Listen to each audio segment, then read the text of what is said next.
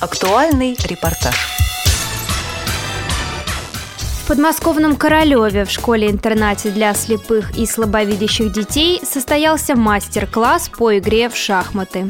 Сеанс одновременной игры на восьми досках провел чемпион мира среди незрячих шахматистов Сергей Крылов. О том, что это за сеанс и как к нему готовились ребята, рассказывает школьный тренер по шахматам и шашкам Данил Дудуков. Сеанс одновременной игры, когда один человек одновременно играет на нескольких досках. Некоторые первый раз будут участвовать в сеансе одновременной игры. Я им объяснил, э, что такое сеанс одновременной игры, как он должен проходить. Ну, им интересно, конечно, было. Я э, рассказывал им, что Сергей Николаевич трехкратный чемпион мира по шахматам. И то, что чемпионы рождаются не где-то там в больших городах, а вполне возможно выпускники нашей школы э, повторить успех Сергея Николаевича. Ребята тщательно готовились к турниру и посещали кружок шахмат и шашек два раза в неделю. Навыки, полученные во время факультативных занятий, закреплялись в классе. О пользе такого необычного вида спорта рассказывает воспитатель четвертого класса Анна Климочкина. Сначала дети вот у нас приходят в первый класс, и у них нет как-то такого особого желания участвовать в кружковой работе. Но попробовав один раз, два, десять раз, дети втягиваются и с удовольствием посещают эти занятия.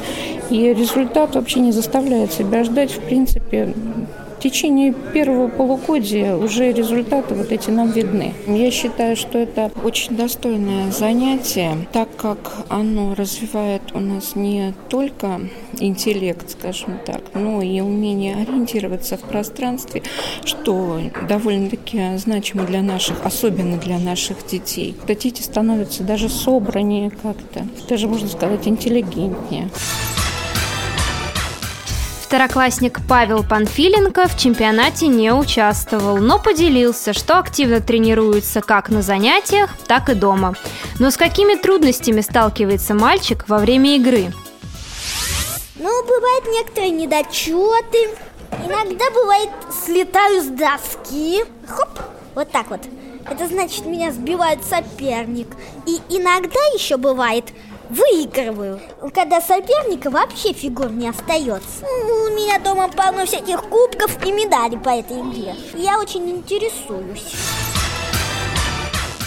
Ученики третьего класса Варя Кореняк и Стас Либерман уже второй год посещают кружок шашек и шахмат и стали участниками чемпионата.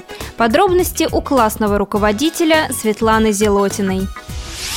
Они у нас не сдаются, они любят выигрывать, они любят побеждать. Мы их, э, говорю, шашки, шахматы – это не просто то есть вы ходите играть, а для того, чтобы развивать память, развивать математические способности. Стас у нас хорошо учится, старается, любит быть в лидерах.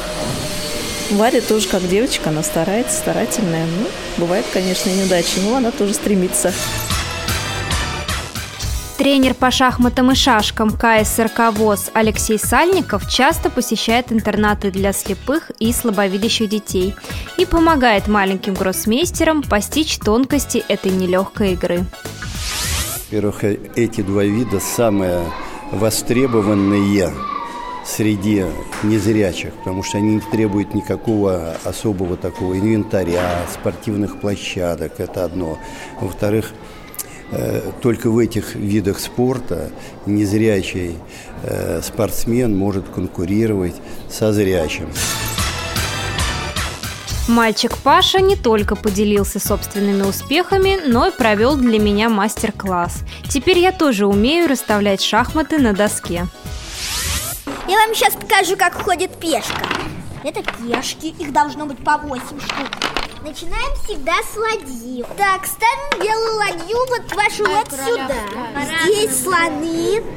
Здесь у нас ферзек стоит. Я объясняю вам тактику моего плана. Так, сейчас поставлю вот сюда, вот сюда, сейчас, сейчас, сейчас, сейчас. Черный конь. Спасибо, что помогаете мне. Конечно, победить чемпиона мира по шахматам ребятам не удалось. Но игра с Сергеем Крыловым – невероятный опыт. Ведь возможно, что кто-нибудь из участников продолжит путь знаменитого шахматиста и также заслужит звание чемпиона. Программу подготовили Наталья Лескина, Олеся Синяк и Илья Тураев. До новых встреч на Радио ВОЗ.